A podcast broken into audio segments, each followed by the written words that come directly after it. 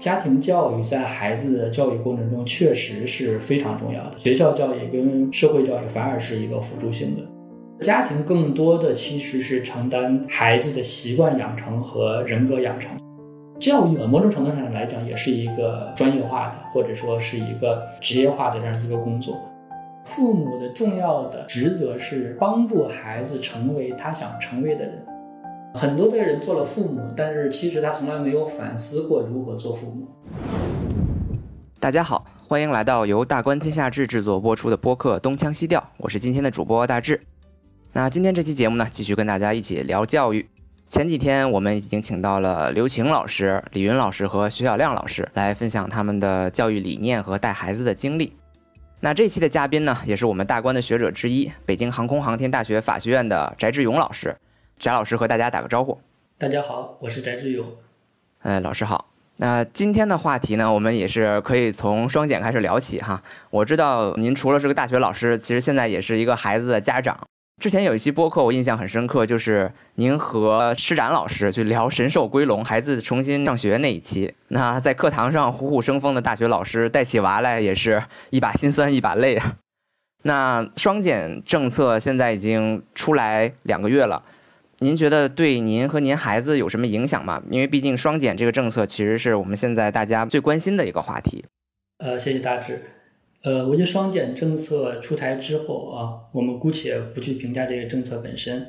它对于孩子和家长的影响其实是蛮巨大的。特别的一个直观的个人的感受，呃，我是觉得孩子的呃放学时间呃实际上是晚了嘛。特别是我们在海淀区，海淀区是强制性的进行课后延时托管的，也就是不允许早接，基本上统一是在五点二十到五点半左右放学。那实际上对于孩子有两个非常大的变化啊，一个呢就是他放学之后没有玩的时间了，因为五点半放学之后，大家吃完晚饭，其实很难去户外活动了嘛，啊，在家里边再玩一会儿就该洗漱睡觉了。呃，以前三点多放学的时候呢，其实放学之后通常会在大学校园里啊，或者回到家在小区里边呀，还会有一个多小时的户外活动。现在这个户外活动基本上是没有了。所以我和我爱人的一个感受就是说，对于我们家来讲，双减政策反而使得孩子的这个时间节奏特别的紧，因为他很多的以前上的一些课外班啊，因为我们以前也没上学科类的课外班，会上一些美术呀、音乐啊这类的课外班。啊，现在只能把它都放到了周末，这样的话呢，相当于孩子在平时没有时间玩，到周末的时候再上这些课程，他的户外活动也很少，所以这是一个对于我们来讲目前比较困惑的，就是孩子的户外活动其实是少了。当然，他可能会在学校里边会增加一些课外活动。对于我们家长来讲的话呢，就是家长要不要去承担更多的责任，我觉得这可能是取决于不同的家长。那么从以前没有双减政策的情况之下呢，家长要辅导他功课呀，可能自己不能够辅导，要送他去上课外班啊，那这是一个蛮繁重的一个任务了。现在双减之后呢，基本上既不需要辅导功课，又不需要上课外班了。但很多家长可能会担心，因此孩子的学习会不会落下呀？啊，因为现在也没有考试啊，你也没有办法做一个比较啊，大体上你也不能够判断说一个孩子在学校学的到底怎么样。所以很多家长可能这方面的责任立竿见影的减少了，但是这个心里边的忧虑啊，其实还是有的啊。但因为政策刚刚实施不久，这个忧虑还没有特别的显现出来。嗯，也就是说，家长的责任，如果你不想主动去负担责任，实际上现在双减政策带来是家长更轻松了，但是反而家长内心的忧虑会越来越多，因为他在学校到底能不能学到东西，反而现在家长心里是没底的。呃，对的，确实是因为你不需要辅导他作业了嘛。我现在都建议我家的小孩放学就不要把那个课本带回来了，因为你带回来也没有用，也没有时间看，也不会看。呃，每天背个空书包，背个水瓶就 OK 了。嗯，那家庭作业呢？现在已经没有家庭作业了，都要在学校里边完成。呃，有时老师会提醒说要让孩子预习一下课文啊，背诵一下课文啊。呃，但其实因为放学晚嘛，回去之后也没有什么多的时间了。啊，所以我们基本上周一到周五也从来都不做作业了，周末可能会偶尔看一看。但是家长忧虑其实主要是不是特别确定，就是说双减，因为毕竟只有实施两个月嘛，不是特别确定说双减实施之后学校是不是有相应的这种教学辅导能跟得上啊，也不太清楚这个政策实施之后孩子的学习会受到什么样一个影响，所以大家目前都处于一个观望的状态。双减确实是，我觉得对于所有关心孩子的家长来说，其实是提出了一个挑战，就是目前情况还不确定，但是呃，未来需要我们继续去探索一个方式，因为毕竟过去课外班、兴趣班以及学科辅导实际上是家长主动来报的，因为它是家长对孩子教育的一种方式。那当我们把课外班这个东西拿掉之后，其实落回来的责任应该还是要回到家长，因为家长毕竟他对孩子承担了一个责任，就算是出于爱吧，也一定要对孩子做一些什么。那究竟除了给他报课外班，家长还能对孩子做什么？这个需要我们去进一步探讨的。其实我还留意到一个新闻，就是今年年初。我们这个国家的家庭教育法草案首次提请全国人大审议，然后今年八月这个草案再度提请审议，而且加上了“促进”这个词儿，叫《家庭教育促进法》。您作为一个家长，同时也作为一个法学的一个教授，哈，您觉得这个法案的制定反映了未来教育的什么样的新的需要？尤其是从家长这一侧来看的话，呃，好的，因为《家庭教育法》或者说叫《家庭教育促进法》。呃，实际上从草案的第一稿开始，我就一直在关注这个问题啊，因为这些年也一直在关注教育领域中的政策的变化，特别是二审稿的时候，把它改成叫《家庭教育促进法》，我觉得可能更符合这个立法的原意。呃，因为家庭教育法的话，很容易让大家理解为说父母要承担一些强制性的家庭教育的义务。但事实上，家庭教育是整个的孩子的教育环节中的一环啊，因为我们讲家庭教育、学校教育和社会教育，很多的教育的话，不能够因为说呃学校教育或说社会教育的缺失，就把它转移到家长的头上。所以我觉得这个问题呢，要从两个方面看。呃，一方面呢，就是说我们不能够通过立法的形式呀，或者其他的形式，把本应该由学校和社会承担的教育的义务转移到家长的头上，让家长过多的来承担教育的义务，这个倾向我觉得是不可取的。呃，另外一方面呢，就是说家庭教育在孩子的教育过程中确实是非常重要的，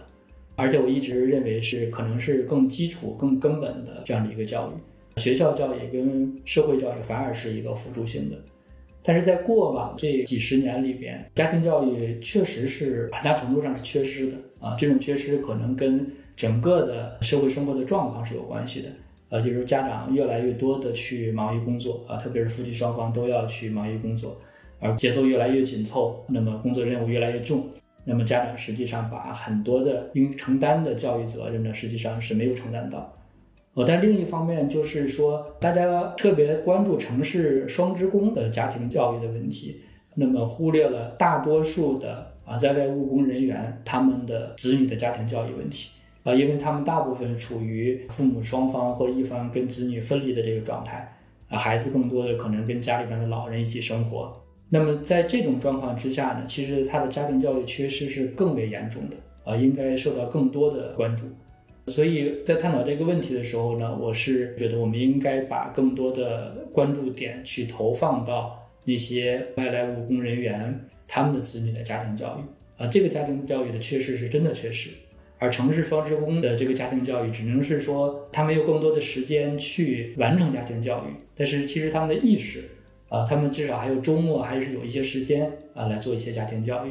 所以，为什么“促进”两个字，我觉得特别的重要，而且呢，整个的政府或社会应该去履行促进的这样的一个义务，就在于说，他要为这些因为工作的原因很难提供家庭教育的这样的家庭，来提供一些家庭教育上的帮助，而不能够说仅仅说你要求呃父母呀、监护人承担家庭教育就可以了。那么，政府跟社会是有责任、有义务来为他们的家庭教育展开来提供帮助的。嗯，我觉得您刚才提到了几个问题，一个问题是城市双职工的家庭的教育问题和外来务工人员他的子女的教育问题。呃，我觉得尤其外来务工人员的教育问题涉及到我们社会的贫富分化和教育分层和教育公平的问题。待会儿还想和您专门来探讨一下这个问题。现在想问的还是您之前提到的对我的一个启发，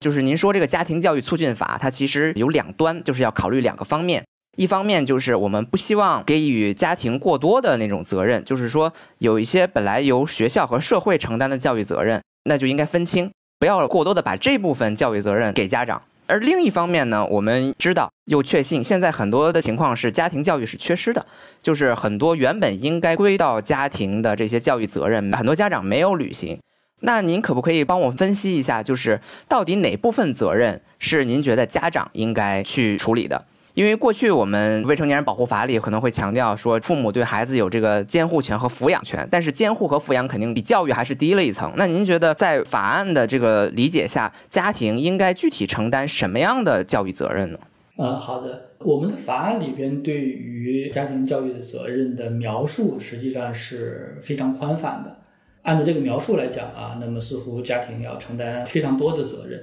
比如说，他讲要培养社会主义核心价值观，弘扬中华民族传统文化、革命文化、社会主义先进文化，培养德智体美劳全面发展的社会主义建设者这边人，这是第三条写的。但是你想，这是一个非常宽泛、非常庞大的一个教育任务，它实际上是整个的教育要去完成的任务，而不是家庭教育要去完成的任务。我自己对于家庭教育的理解啊，就像你说的，我作为一个家长。呃，我觉得家庭更多的其实是承担孩子的习惯养成和人格养成这两个方面，因为习惯和人格的养成，父母在很大程度上，这个教育是一个身体力行的教育。你可能没有更多的时间去跟他讲这些东西，但是你只要跟他生活在一起，那父母的言行对孩子来讲，他就是一个习惯养成跟人格养成的教育。我觉得家庭教育要回归它的本真，就是如何去从小培养孩子很好的习惯，如何去塑造孩子做他自己，养成一个良好的一个人格。至于说更深远的啊，社会主义核心价值观呀、传统文化呀，那这些东西可能很多的时候是要通过学校呀、社会来完成的啊，你不能够指望于说家长要把所有的这些责任都承担了。呃，不是这样的。每一个教育机构，每一个教育层面，有他自己擅长的，或者有他自己不可逃避的一个责任。比如你学校教育，你就不可逃避对于学科学习的这个教育，啊，你不能反过来让父母再去辅导孩子语文、数学呀这一类的学科教育。但是习惯养成、人格养成，那其实因为父母会对孩子在这两方面有重大的影响。啊，那我觉得家庭教育应该把它重点放在习惯养成、人格养成中。那至于其他的各种各样的呃社会主义先进文化的教育啊，这个很多的那是社会要要完成的工作。啊，所以家庭教育促进法里边它其实区分了家庭教育、学校教育、社会教育，但是其实在它描述家庭教育总的目标的时候呢，它又没有区分。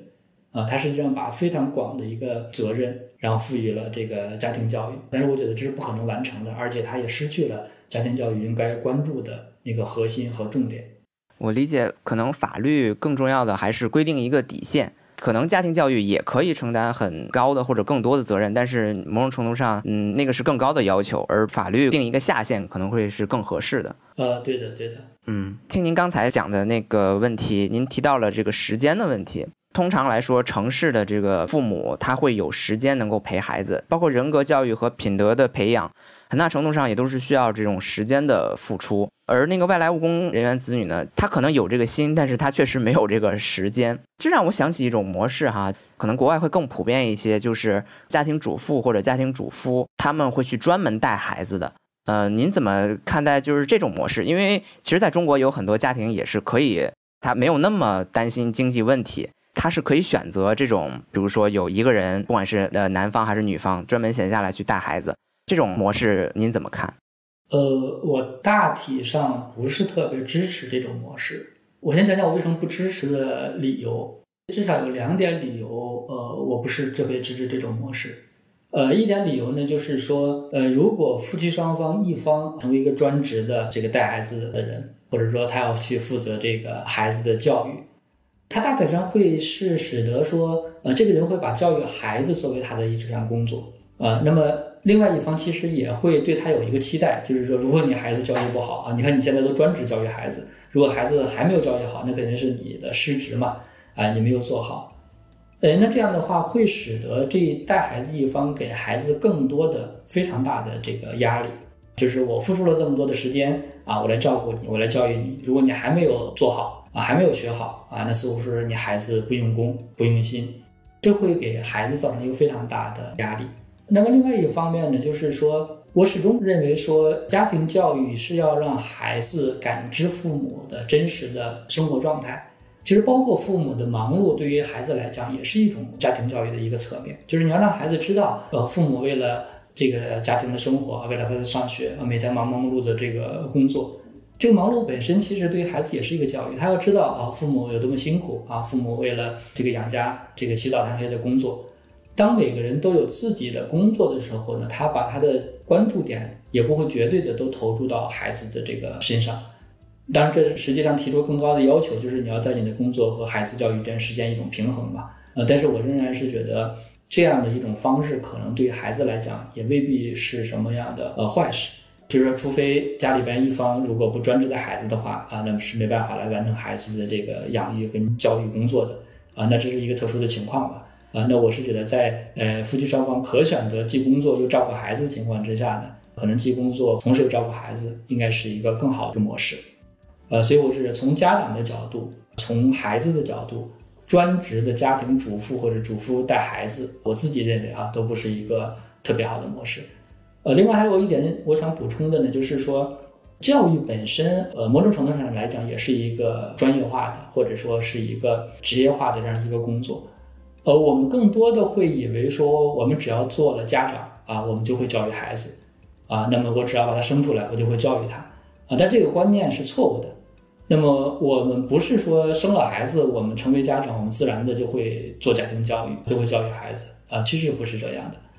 呃，那因此说，如果一个人专职的去带孩子啊，去教育孩子，那么我觉得一个非常重要的一点呢，就是他要有一个非常明确的自我意识啊，他如何能够去履行好他这样一个职责，如何能够是说更好的去教育孩子。如何去更好的教育孩子这件事情本身对他来讲是需要一个学习的过程的，而不是一个自然而然的过程。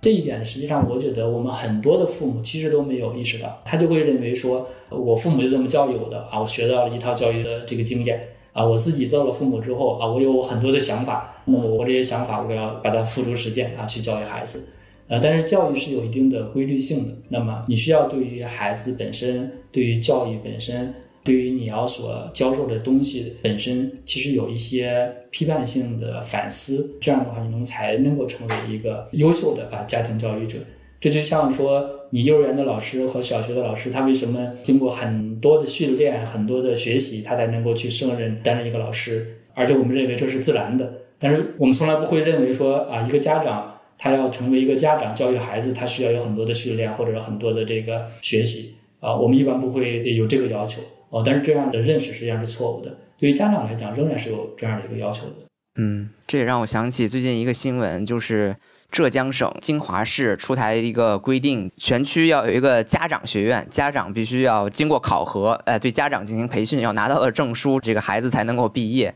这其实也是对某种程度上对家长能不能够称职，家长也需要学习的这么一个强调。当然，具体的这这种方式合不合适，我们不评价了哈。啊，我觉得这个是关于时间的这一方面，也就是说，在我理解，就像您刚才说的，教育不光是时间的付出，哪怕你做家庭主妇，家庭主妇有很多的时间来陪孩子，但是时间只是一个必要条件，在这个付出时间之外，你还要去学习怎么样做一个父母，去怎么样有好的教育方式，这样才能把这个教育做得更好。啊，我觉得这一方面是相对来讲对城市的比较富裕的家庭的一个方向。那我觉得可以把话题切回到刚才说的那个另一个方向，相对来讲，外来务工人员就是那些富裕程度没有那么高的家庭，或许我们可以称它为底层吧。这些教育该怎么开展？因为之前我也看到过您在那个去年开过一门小课，解读那个帕特南的《我们的孩子》，那里面提到美国教育出现了两极分化，底层呢就是放羊教育和快乐教育，而上层社会因为它有时间，因为它有这种知识学习，它能够进行精细化教育。那就是这种分化它是怎么出现的？您觉得在中国这种分化也在渐渐的出现吗？而且我们。怎么能够弥合这种分化？或者说，如果不弥合这种分化，它就是没有办法弥合，就是会出现这种分层。那您觉得，就这上层和底层来说，都各自可以采取什么样的方式呢？呃，好，我先来说中国的外来务工人员子女的家庭教育。呃，因为形成这样的一种父母跟子女分离，这跟我们整个的社会经济结构是有很大的关系。呃，那在不能够改变这样一种社会经济结构的情况之下，那么我觉得对于呃留守儿童的教育，那么就不仅仅要强调家庭教育，或者说强调家庭教育在很大程度上是不起效的。那么在这种情况下，学校和社会要承担起家庭教育的一部分职责。也就是说，更多的时候，我们的学校就不仅仅要去完成一个学科的教育啊，我们的社会就要去更多的去弥补这类孩子的家庭教育的缺失。我看家庭教育促进法里边也鼓励说成立一些非营利性的家庭教育服务机构。那其实对于这些孩子来讲的话，呃，我觉得可能更多的是社会要承担起这样的一个职责。但是就长远来讲的话呢，其实仍然是要使得整个的社会经济结构的调整啊，就要调整整个社会经济结构，使得孩子和父母啊能够生活在一起。孩子和父母能够生活在一起，其实比其他的所有东西更为重要啊。那么一个社会如果它的经济结构使得父母被迫要去离开孩子工作谋生啊，那么这个经济结构本身是不公平的，也是不正义的。再回到说，呃，你讲到的教育分层的问题，首先我们必须要承认一点，所有的社会都会存在教育的分层。那么，这不仅仅是说不同的父母对教育的关注不一样，而是因为社会分层是所有的社会所正常的一个现象。那么，它必然会在教育领域中反映出来。这种状况之下呢，其实上层的教育啊，我们姑且用上层吧，上层跟这个底层。那么，上层的教育其实社会并不需要太多的关注。因为你政府啊、社会不关注啊，他们也会去完成为他们孩子提供更好的教育。社会应该把更多的资源和关注点投放到底层，也就是说，如何呢为底层的孩子提供更公平的教育，使得他们有机会啊通过社会流动改变他们的这个阶层。我们之前读过这个帕特南的《我们的孩子》啊，他讲到美国的整个的阶级固化。呃，以及底层孩子的这样的一个所谓的快乐教育，其实就是一个不太负责任的教育了。这个确实是就在我们帕特南在书的最后所讲到的。呃，就是我们整个的政策制定者必须把所有的孩子都视作我们的孩子，啊，那么你的政策的制定才能够去兼顾到呃社会底层的这些孩子，就是把更多的教育的资源应该倾注于社会底层的孩子的教育，而不是说把更多的资源倾注于那些。呃，名牌的学校，那些一流的学校，他们足够的有资源啊，政府即便不支持，他们也能够做得很好。呃，但是对于底层的孩子来讲，啊，他们更多的想要受到优质的教育的话，他们就需要政府大量的投入。教育本身就是一个需要国家巨额投入的这样的一件事情。呃，那么在投入里边的话，更应该把教育资源投入到社会的底层，那么为所有的孩子的社会流动啊提供一个公平的基础。那么这个是整个社会公平的一个出发点，或者一个最基础的，就是教育公平。那尤其是对于底层孩子提供优质的教育。未来中国其实不仅仅是未来中国，当下中国已经出现了这样的一种教育的分化。那么这次双减政策里边，其实呃也有一个政策，就是说鼓励教师的流动嘛，通过了教师的流动啊来实现教育的这个公平。但是我觉得这应该还是一个治标不治本的。那么更根本的还是说要实现整个的社会的教育资源的公平化，呃，那你就不能够政府人为的再去设立各种重点的高中呀、重点的班级呀，呃，那么你一方面是我们所有的这类的所谓的重点学校、好的学校，这都是你政府政策支持出来的嘛，啊，另一方面呢，你又是说要把让教师实现流动呀，来实现教育资源的公平，也就是一方面在自己在制造这种不公平。同时，你又希望用另外一种方式去弥补这种不公平。那么，我觉得这种政策本身呢，它实际上是治标不治本的。那么，更根本的还是说，你要为这个社会提供普遍性的、公平的这个教育。那么，至于说那些社会精英上层，他们如何在为诶他们的孩子提供更精细化的教育啊？那不是政府要承担的责任啊，那是他们自己要去承担的责任，他们要去付出成本的。那么，政府不应该去制造这种教育结构上的不公平。嗯，好。关于公共教育，关于社会和家庭怎么样去协调教育的分工的问题，呃，我想跟老师就探讨到这儿。接下来就是我们切换一个视角，我们就不从整个国家公共政策，包括呃社会与家庭的分工这个方面来探讨了。接下来就是想完全从一个个人的视角，我们最广大的城市的一般的阶层啊，来聊一聊自己的一些想法、焦虑和未来的期望。之前网上有篇文章嘛，就是叫“请势不可挡的做一个普通人”。不过那个文章出来也有很多质疑哈，他觉得那个所谓普通的标准已经是很多人都达不到了。我觉得我们过去的这种教育。包括这种教育军备竞赛啊，对我们家长、对孩子都提出了太多的这个要求。这些年也有很多人呼吁，我的孩子就是不要成功啊，我的孩子就是想做一个普通人啊，我们不去参加那种军备竞赛。那你怎么看待这样一种想法？因为我觉得“教育”这个词，其实某种程度上，我觉得它有点硬。他是说，我们对于一个孩子，他有期待，我们要把他塑造成一个很好的样子。什么是好，可以再讨论。但是，教育这个词反而都是体现了某种塑造的含义，都是要替孩子决定他将来要怎么怎么样。但是，随着我们社会多元主义的这种观念的发展，哈，可能很多人已经觉得，我不希望孩子真的那么优秀，那么优秀有什么用呢？我就希望孩子快快乐乐成为一个普通人。这也是很多这个面临很大焦虑的家长也很欢迎这种看法，因为做一个普通人确实是对于他们来说是一个解毒剂，因为让孩子做一个普通人对于他们来说也是一个解放。那您同时作为一个家长，同时作为一个老师，怎么看待说让孩子做一个普通人这种看法？一般人来说，做一个普通人够吗？因为总有人会是精英。过去我们反而好像要求所有人都去做精英，现在我觉得很多人就是希望孩子做一个普通人。那这种看法您觉得可以接受吗？其实这篇文章我也看过，呃，那么我觉得引起争议的一个很重要的一点呢，就在于说“普通人”这三个字它是模糊的，啊，大家对于普通人的理解是不太一样的，呃，就像我们说让所有的孩子成为精英，他会走向一个极端一样，啊，让所有的孩子成为普通人，他似乎也会走向另外的一个极端。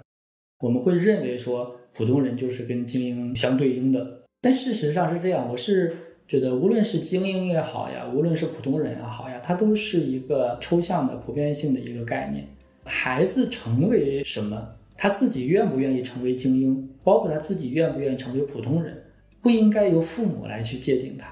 父母可能说：“OK，我就让孩子成为一个普通人就可以。”可是孩子可能并不希望自己成为一个普通人，他可能会有自己的想法、自己的这个追求。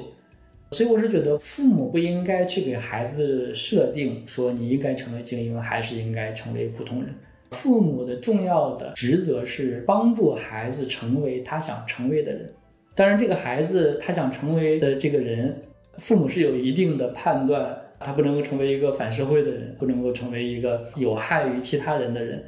呃，但是他可以选择自己啊，我要做一个呃画家。我画家都不想做，我就喜欢嗯做一些我自己喜欢做的事情。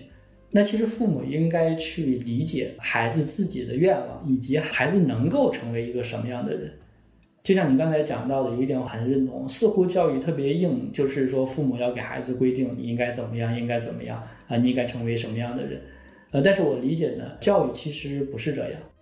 教育不是说你要让孩子成为你所希望的那样啊，你给他设定的那个目标。教育应该是说，你帮助孩子成为他想成为，并且他能够成为的那种人。啊，每一个孩子其实是我们客观讲，他们的禀赋是不一样的啊，他们的兴趣也是不一样的，他们想要做的事情也是不一样的。那么，只要是说这是他自己兴趣所致，是他的能力所致，同时呢又不去危害到别人或者是这个社会，我觉得父母应该帮助孩子去成就他的这个愿望。而教育更多的呢，是帮助孩子去发现自己有什么兴趣，帮助孩子去发现他自己在哪个方面有特长，啊，帮助孩子去决定或者寻找自己希望成为的那个人，啊，所以教育更多的是一种引导，啊，在这点上我倒是认同柏拉图所讲到的啊，教育的这个功能不是说把你头脑中没有的东西塞进你脑袋，啊，教育的功能是实现所谓的灵魂转向。啊，我更多的理解所谓的灵魂转向，就是更多的是帮助受教育者自己积极的去寻找自己想成为什么样的人，自己能够成为什么样的人。我觉得这才是教育的一个最本质的东西。啊，所以孩子是普通人也好呀，还是精英也好呀，还是什么样也好呀，我觉得父母最好不要一开始给他去做一个界定，而是帮助孩子去探索啊，他想成为什么样的人。嗯，很多家长，我觉得有两种极端，一种极端就是一些家长他本来是普通人，但是出于某种原因他没有成功，但是他把自己对于成功的期望寄托在自己的孩子身上，他自己虽然很普通，但是他希望自己的孩子特别优秀，成为人中龙凤。那还有一种类型就是。父母特别优秀，但是他不接受自己孩子成为一个普通人，因为他觉得父母都是大学教授，我孩子怎么能够成为一个看起来特别平常的人呢？就是一个普通的劳动者呢？家长都是爱孩子的，都是希望孩子能够健康成长的。可是，在上面两种情况当中，我们就能发现很多家长还是到底意难平啊。他们觉得，如果不把孩子培养成一个优秀的人，自己就会遗憾。您怎么看待这种想法呢？包括很多影视剧鸡娃这种现象，其实反映的也都是这种焦虑情绪。呃，第一种情况，呃，父母总是希望孩子来实现自己未实现的理想啊，这种状况其实特别的普遍啊，尤其是前些年，呃，自己没有考上大学，希望自己的孩子实现自己的梦想，呃，自己没有考上好的大学，呃，也是寄希望于自己的孩子实现自己的梦想，呃，这个确实会给孩子非常大的一种压力，甚至造成孩子的一些反叛。呃，其实我们每年接触到的新生，都会有一些孩子考上大学之后开始出现特别强烈的对于父母的反叛。那么最终很多的原因是因为他们都是被父母所设计的。这个所谓设计，就是一路都是被父母所要求的。他们所做的所有的一切，就是实现了父母给他们设计的这个目标。当他考上大学之后，他脱离了父母之后，他终于有感受到他获得了自由，他开始做各种各样的这种叛逆的、反叛的这个事情。呃，我身边也有很多的例子呢，就是说，比如父母会认为说，子女一定要在大城市生活，呃，但可能子女并不喜欢，他可能更喜欢说，我就喜欢在一个小的城市做一些我自己喜欢做的事情，我感觉到很幸福、很轻松。但是父母觉得在北京读大学，你怎么能够接受说大学毕业之后回到家乡，回到一个小城市呢？呃，那所有的这些东西，其实就像我一开始讲到的啊。很多的人做了父母，但是其实他从来没有反思过如何做父母，啊，很多人在教育自己的孩子，但从来没有反思过，呃，你是否是一个合格的家庭教育者？这一点呢，其实现在社会上的认知啊会越来越清晰，啊，那我想的话，对于年轻一代的父母，可能在这方面呢，开始慢慢有一些批判性的一些认识啊，对自己的孩子呢，呃，不再是说有一个自己未实现理想的啊这样的一个投射。另外的一个问题呢，其实已经开始有一些父母意识到啊，特别是这种高知的父母呀，或者精英的父母，其实他们慢慢开始接受这样的一个现实，就是他们孩子不可能超过他们，而且这个是一个客观的啊，呃，应该说是非常大的比例，一个精英阶层的孩子是不会超过自己父母的。其实我们就从学术界来讲的话。学术界来讲的话，其实你很难找到一个优秀的学者的孩子是一个更优秀的学者，啊，其实原因很简单，因为如果他足够优秀，他已经达到了这个领域中的几乎快是顶点了，啊，那么他的孩子超过他，成为更高的这个成就，啊，他的可能性微乎其微，所以对于精英阶层来讲，接受自己的孩子不如自己，是一个必须要去面对的现实。但是大家注意啊，这个表述里边是有问题的啊，因为你所谓的孩子不如你，是因为你用你的成就啊，你用你的这个呃认为重要的东西来去衡量孩子，对吧？你是一个大学教授，认为你的孩子如果没有实现成为大学教授，他就是没有超过你，但可能未必是这样，因为可能你的孩子兴趣完全不在于说他要成为一个学者，成为一个大学教授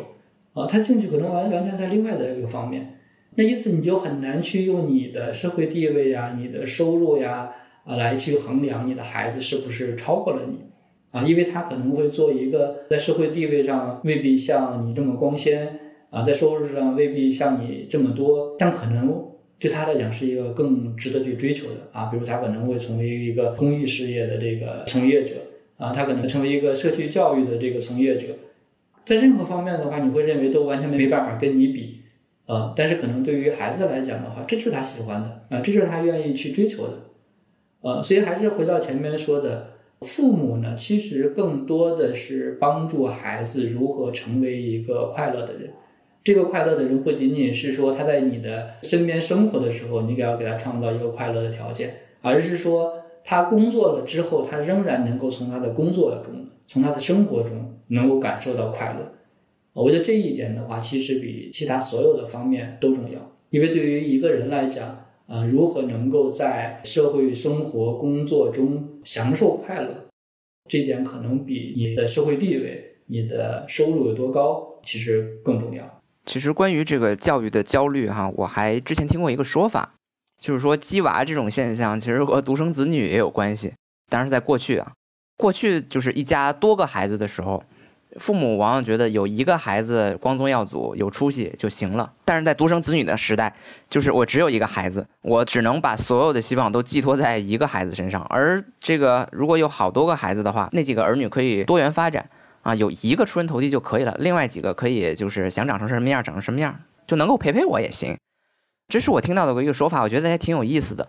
呃，你看现在国家也在提倡这个二胎、三胎、三胎政策，那您觉得多生孩子这件事儿能够减轻教育焦虑吗？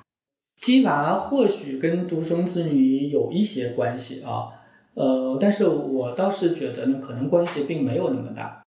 因为像我们这一代，或者说比我稍微小一点的啊，八零后，他们大部分是独生子女，但在他们读书的时候，其实并没有那么鸡娃。那么真正鸡娃出现在什么呢？出现在这一代人成为父母的时候，就是在当下。当下大概八零后基本上都是一个孩子、两个孩子的父母啊，他们反而是要比他们的父母更鸡娃，而且他们很多人可能不止一个孩子了啊，可能会有两个孩子。那因此的话呢，可能跟子女数量的多少并没有特别强烈的关系。那会跟什么有关系呢？啊，我觉得会跟两个现象有关系。呃，一个现象呢是说，整个社会的流动跟社会的竞争发生了巨大的变化。啊，比如说像我们读大学的时候，大学毕业找一个工作啊，不是一个很难的事情，或者是说每一个同学找几份工作都很 OK。呃，那在那种状况之下呢，其实说，因为社会的机会多，竞争没有那么激烈，呃，那父母对于孩子来讲就没有那么鸡娃。那但现在不一样了，现在的话似乎说我们感受到的巨大的这个竞争，所以你似乎说孩子不考一个九八五，不考一个呃名校啊，那他将来就无立足之地，呃，所以才会出现八零后的这一代父母啊特别鸡娃的一个现象。我这是跟整个的这个社会变化是有关系的。那么第二一点呢，是我们读书的时候，父母无论是几个孩子啊，他们之所以不鸡娃，就在于说他们大部分是没有鸡娃的这个资源的，呃，因为在那个时候呢，整个的社会相对来言，很多资源都是比较匮乏的，就没有那么多的可以鸡娃的资源。而现当下的这些父母啊，八零后的这一批父母啊，他们实际上有更多的资源来鸡娃，这个社会也为他们的鸡娃提供了更多的机会。所以你要知道，鸡娃是需要付出巨大的成本的，能够负担起这一部分成本的人啊，才会鸡娃，啊，所以你看那些真正的去鸡娃的人啊，他们报各种各样的班儿啊，孩子参加各种各样的活动呀，啊，他不仅仅是金钱的投入，他也有大量的时间呀、精力的投入。那么很多人甚至像你前面讲到的啊，辞掉工作，我专心的来鸡娃。大家想一想，这是建立在有非常好的。呃，社会资源的基础之上啊，才能够去做的事情，而这些人恰恰就是说，他们本身很优秀，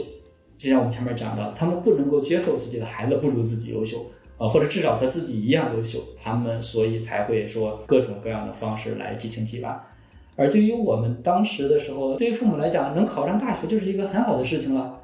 但对于当下的这些父母来讲啊，那考上九八五可能都不是最理想的，理想的一定要是考到。顶尖的大学啊，或者到不仅是中国顶尖的大学，可能还是世界顶尖的大学啊，因为他们认为只有这样的话，孩子才能够超越自己啊，或者跟自己同样有成就。那么，所以我是觉得，一方面啊，跟整个的社会结构的变化啊有关系啊，另一方面呢，也是跟这代父母啊，他们从小受到教育，他们在当下所拥有的社会资源啊，会有很大的关系。好，所以这个鸡娃也是家长们自己给自己提出来的挑战哈。呃，对，鸡娃一定是家长 为自己提出的挑战。每一个被鸡的娃，实际上都是很无辜的。呃，但是刚才你也提到说二胎、三胎会不会减轻这种焦虑啊？我身边确实也有出现有二胎、三胎的这个朋友，啊，他们在教育领域中，用他们的话来讲就无所谓。之所以无所谓呢，更多的其实是说他没有那么多的时间跟精力同时投入到两个或者三个孩子里边来。他确实会比一个孩子的父母对于孩子的关注或者投入会降低一些，但这种降低不是说他没有那么多的要求，而是说是客观情况导致他说在三个孩子的投入上和在一个孩子的投入上是一样的。但是这代父母其实无论两个孩子还是三个孩子啊，他们对于所有的孩子要求都是要成功，不能说三个孩子里边有一个这个成功就可以了。这个其实和上一代父母或者或者再上一代父母不太一样。上一代父母或再上一代父母家里边有两三个孩子呀，或者说更多四五个孩子呀。呃，那会儿并不是说你有一个人出人头地就可以了啊，那会儿更多的可能想的是说这些孩子我如何把他们养大成人啊，如何将来能够成家，那哪个孩子能够最终成功，其实不是父母有意的去安排或者是说去培养，更多的还是说，哎，有一些孩子他自己啊，他愿意付出更多，那从而呢从兄弟姐妹几个人中走了出来。但是现在这代父母，无论是两个孩子还是三个孩子，其实他的关注、他的投入都是一样的，只不过是说，当他被分配到两个或者三个孩子身上的时候，那对于每个孩子来讲，可能分得的会少一些啊。但是对于父母来讲，他们总的这个投入其实反而是会更多的。嗯。关于这个焦虑的话题，我们就聊到这儿。今天节目的时间也差不多了，然后最后一个问题，我们就聊一聊轻松的问题哈，把这个焦点回到您自身，可不可以您再跟我们分享分享，您自己的孩子多大了？平时会怎么和孩子互动呢？会和孩子一起读书吗？之前两期我们采访了李云老师，他是和女儿在假期一起读的《理想国》。那您平时和孩子怎么互动呢？也会一起读读书吗？以及您觉得对于家长来说，为孩子埋下一颗什么样的种子比较好？呃，我女儿比李云老师的女儿小一岁啊。我们今年上一年级，他们上二年级。我们也经常一起呃带孩子玩。李老师属于要求比较高的啊，所以在现在这个阶段带孩子学理想国。我可能属于相对来讲啊，用一个词就在孩子教育上来讲更佛系一点。嗯，这个佛系一点呢，可能本身会跟孩子所处的这个学校有关系啊，因为我们在大学附属的这个呃学校里边，他没有小升初的压力，所以呢，家长普遍都比较佛系。但另一方面呢，也可能跟我自己对于教育的理解会有一些关系。我对于孩子来讲，更多的呢，呃，可能付出的是时间上的陪伴。我其实并没有特别的要教他学科的。呃，那么对于其他的一些书呢，即便读，其实也会读一些绘本啊，适合孩子读的。而且我更多的其实是鼓励他自己去读，他读不懂的，或者我可以跟他那个分享一下。那我投入更多的呢，实际上是陪他玩。我觉得孩子是有一个他自己的世界。这个陪伴的过程，并不是说让孩子来适应大人的世界，我们认为说应该是怎么样，而是说家长如何进入到孩子的世界，他的那个世界其实也是很丰富的，是可以无限的去开发的。陪他听故事呀，陪他做一些手工呀，画画呀，或者是他会讲一些他认为有趣的东西，就是在他的那个语境里边来去跟他讨论问题呀，或者是对话呀。从我个人来讲，是我一个去认识孩子的一个过程。嗯，就你会发现，对一个问题，他是如何去想，他为什么会那么想，呃，他为什么会做出这样的一个选择？很多的时候，他的逻辑和我们成年人的逻辑是不太一样的。呃，但我更多的是通过这样一个陪伴的过程去理解他们的逻辑，然后去进入到他们那个世界里边。这样的一个方式不好的呢，就是说似乎他在各个方面的知识的积累方面呢都不会有特别大的这个长进。比如说，我们也会去听一些古诗词啊，呃，但是我从来不要求他说你必须把它背下来，你这个诗你怎么理解的，你能讲清楚就可以。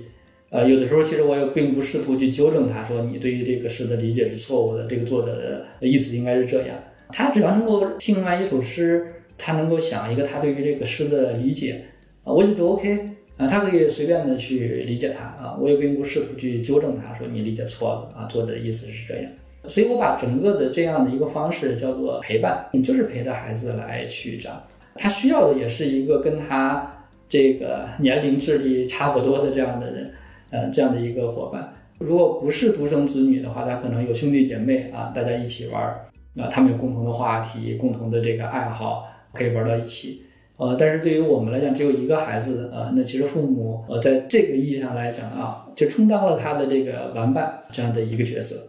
啊，所以在过去的他现在七岁嘛，整个的这个过程中啊，我基本上都是这样的一种陪伴式的一个教育。坦率的来讲的话，到现在他读了二年级的时候呢，我也开始有一点点的这个焦虑了啊，就是说在后续的这个学习中，我作为父母应该去承担一个什么样的一个教育的一个责任？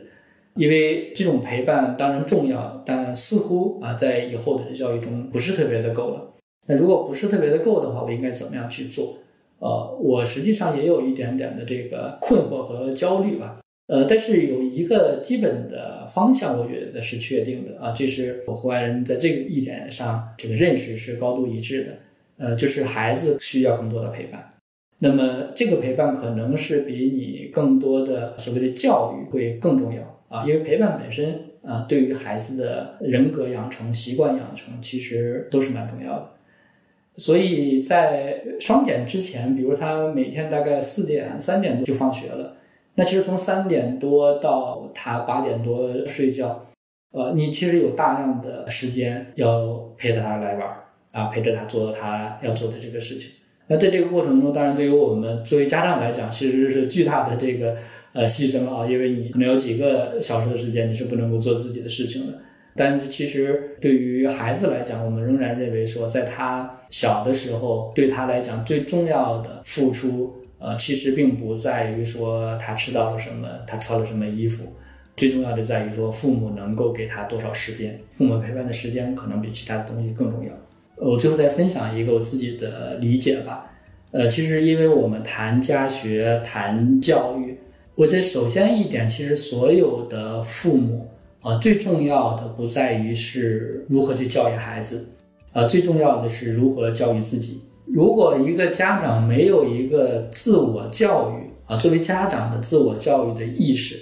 呃，那实际上对于教育孩子来讲，这件事情我觉得是不可能的，或者说他是不应该的，因为你自己作为家长没有接受一个自我的教育，呃，那你也很难说作为家长为孩子提供一个更好的家庭教育，啊，因此我是建议说，我们讲家学，我们其实中央基调以后。还可以再去谈一个话题啊，就是家长如何自我教育，或者谈一个话题，家长的自我养成，呃，这个可能会是为我们去教育孩子一个更重要的一个前提。